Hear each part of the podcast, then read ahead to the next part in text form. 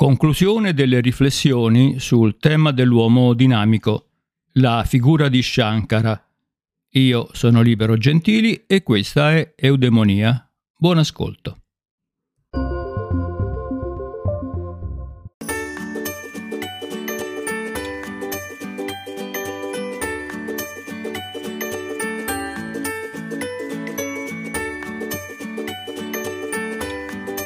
Abbiamo iniziato col descrivere questo tipico uomo moderno che abbiamo definito uomo dinamico, questa è, stato, è stata la nostra introduzione a queste riflessioni che abbiamo sviluppato in questo periodo e vorrei concludere con uh, il definire nuovamente con altre argomentazioni questa figura dell'uomo dinamico, prendendo però come spunto quello che abbiamo quello che abbiamo sviscerato proprio nelle nostre argomentazioni.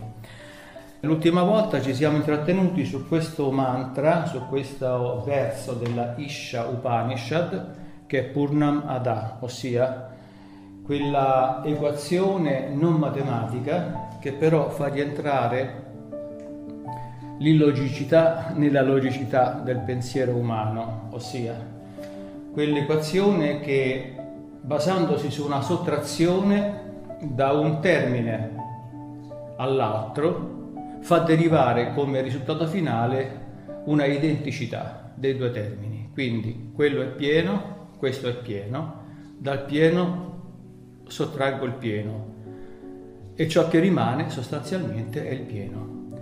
Naturalmente perché noi moderni possiamo oh, capire queste espressioni così enigmatiche per la mente razionale, c'è bisogno di commentatori.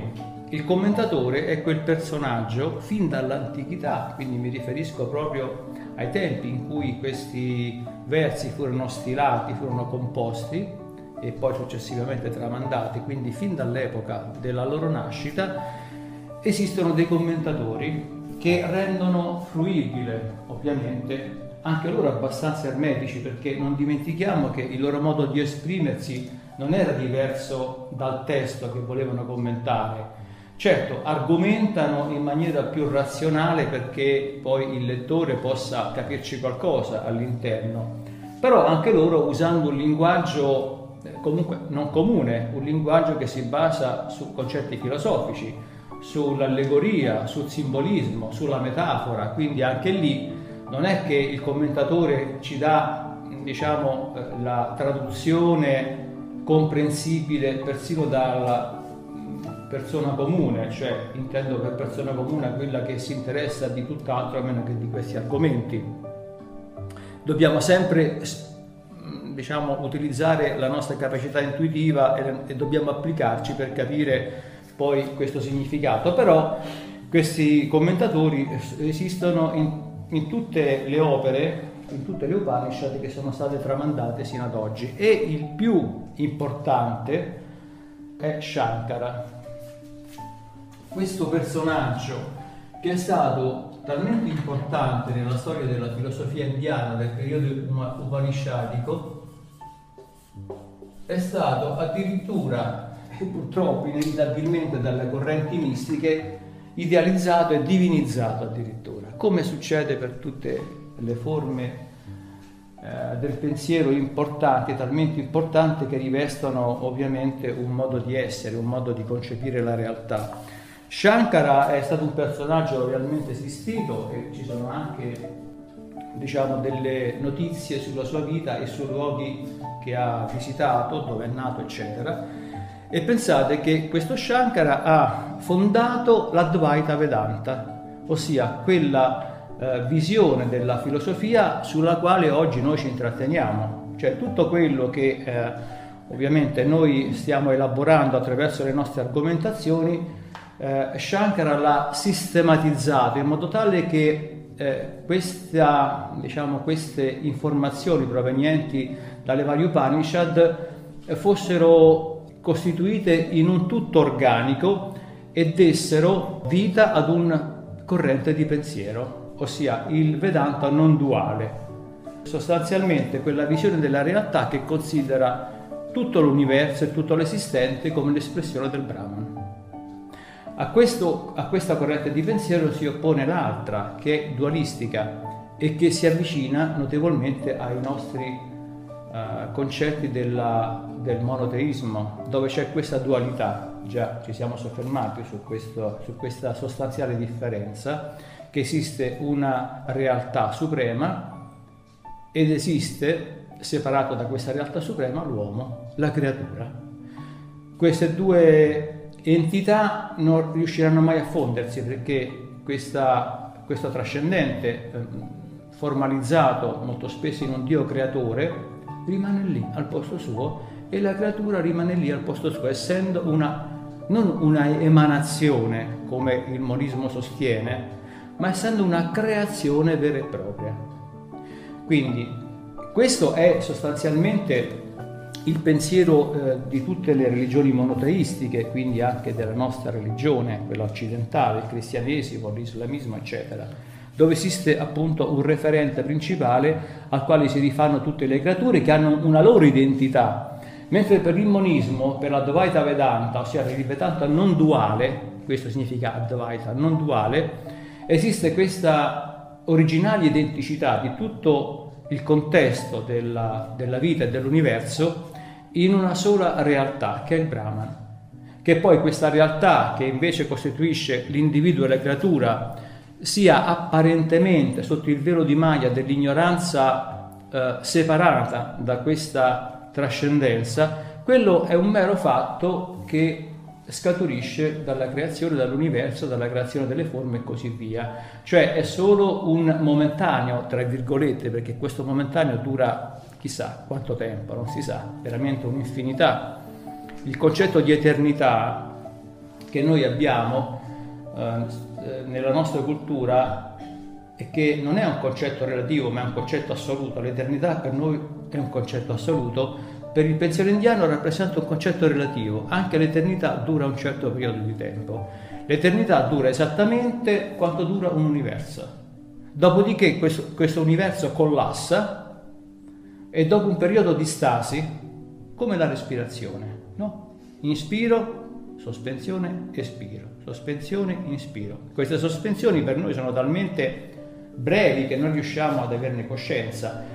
Per il respiro dell'universo, per il respiro del mondo, sono talmente lunghe che si crea un collasso, un collassamento dove nulla esiste, però rimane un germe da questo germe, di nuovo, attraverso il respiro dell'universo, nasce di nuovo un ulteriore universo. Allora, l'eternità, per questa uh, visione delle cose, dura quanto dura un universo. Per noi è inconcepibile quanto può durare un universo, perché noi ovviamente abbiamo un concetto del tempo molto limitato e basato sulla nostra vita, tutto più basato sugli scritti scientifici però la mente non riesce a capire quanto possa durare un universo, lo, lo suppone in termini numerici, ma eh, questa non è esperienza, è solamente supposizione della mente. Quindi l'eternità ha una, secondo la filosofia indiana, una durata limitata, anche se, ripeto, limitata è una parola grossa per noi.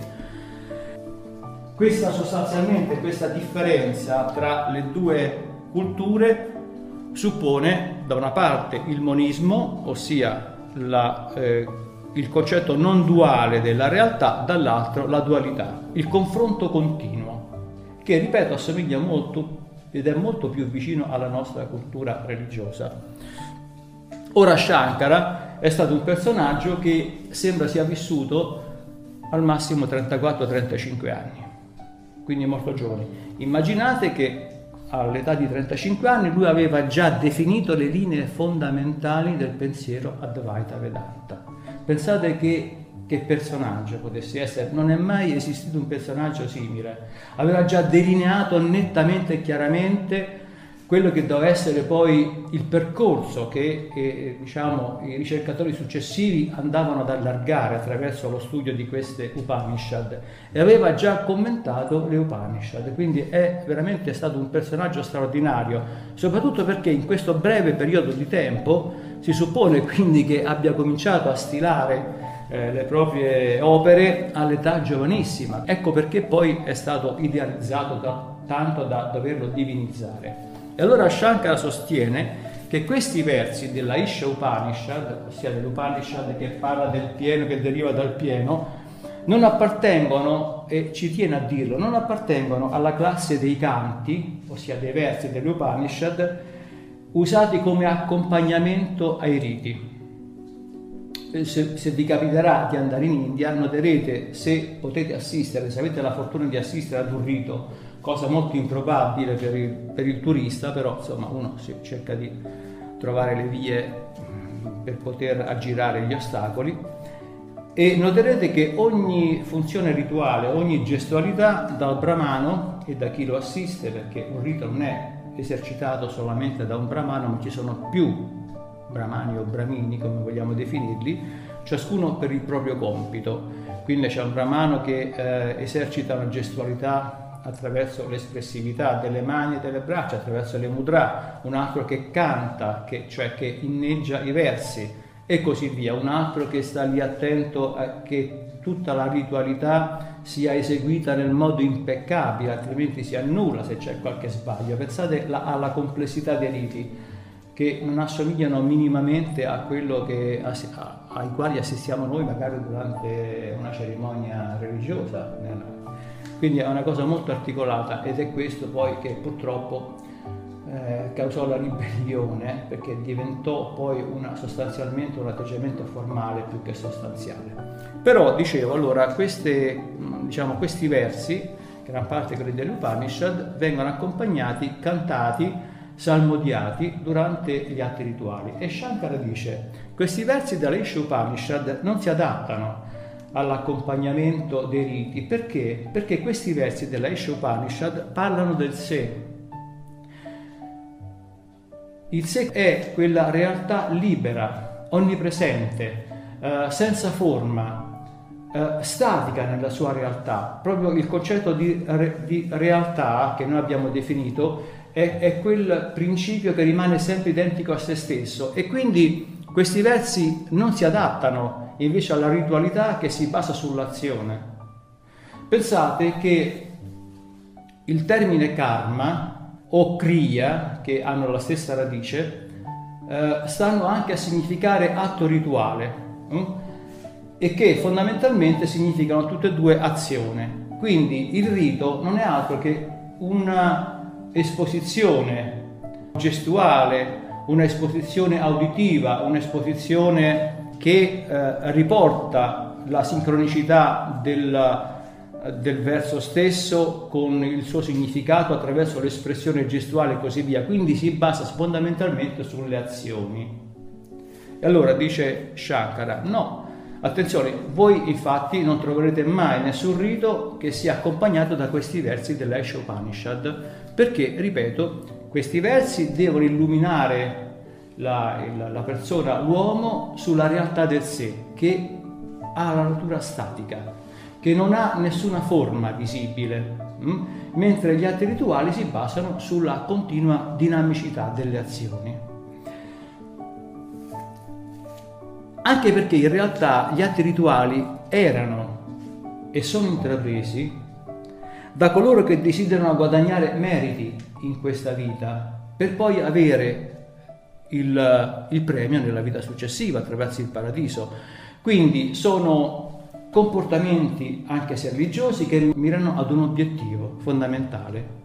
Questo vale per tutte le religioni e vale fondamentalmente nella cultura indiana dove i, gli esecutori di questi riti si identificano in una classe, considerano se stessi come appartenenti ad un gruppo ben specifico e questi sono i brahmani.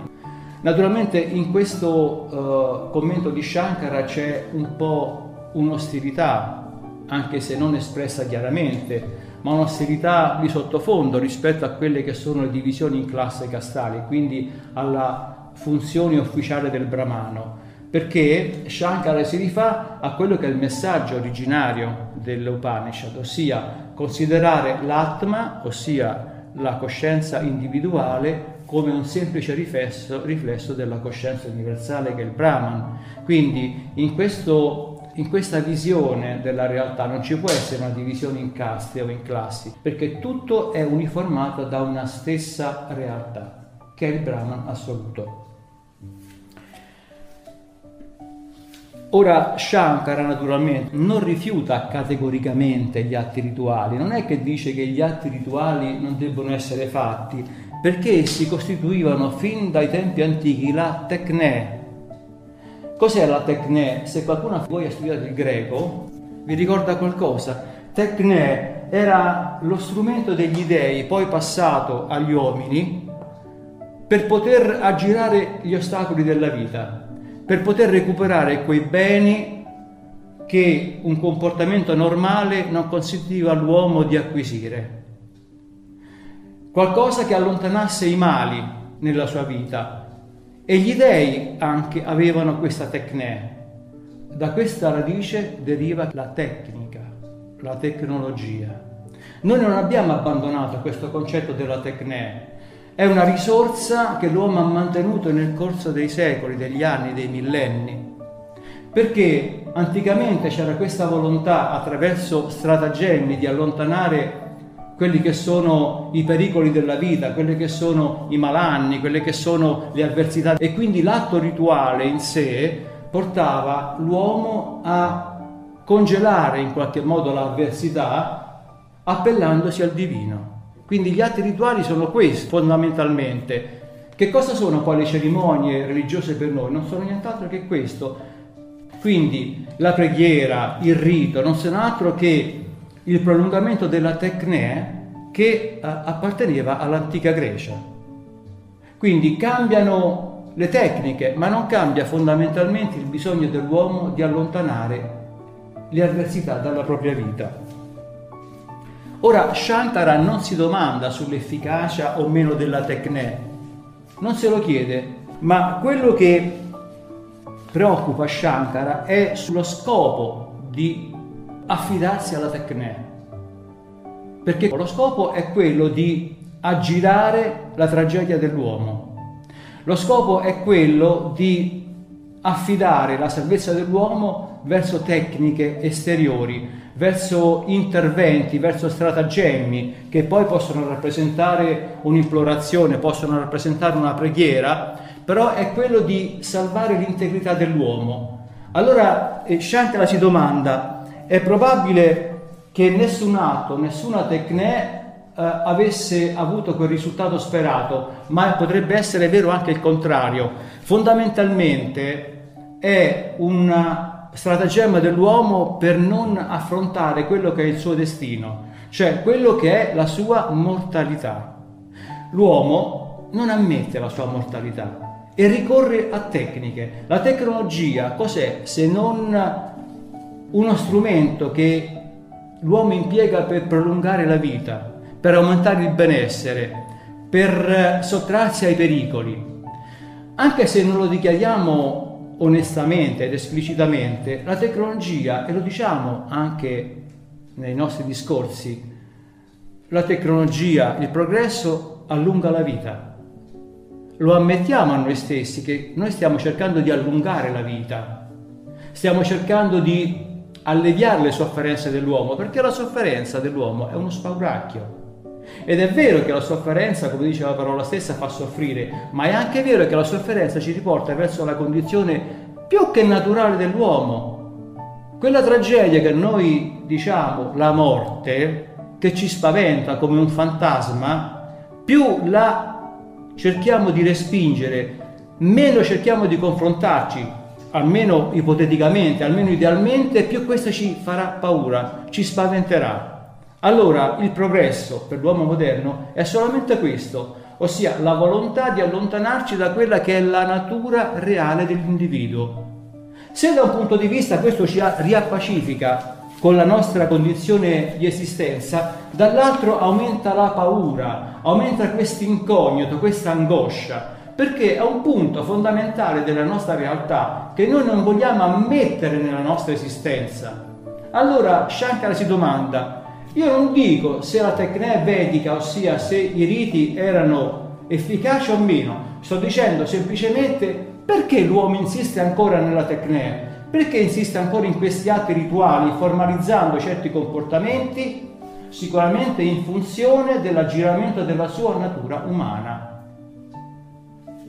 Il perché, della, il perché poi la tragedia dell'uomo dinamico, perché stiamo parlando di questo, sia irredimibile all'interno della struttura del suo comportamento, può essere compresa solamente se teniamo in mente quella che è l'ontologia dell'uomo dinamico, ossia la sua reale natura. Allora abbiamo già delineato quello che può essere il momento ideale nel quale il concetto di esistenza integrale, il concetto del sat, in qualche modo viene esteriorizzato in un comportamento umano e quindi ci fa perdere quel retaggio, ci fa perdere quell'eredità che rappresenta la completezza dell'esistenza.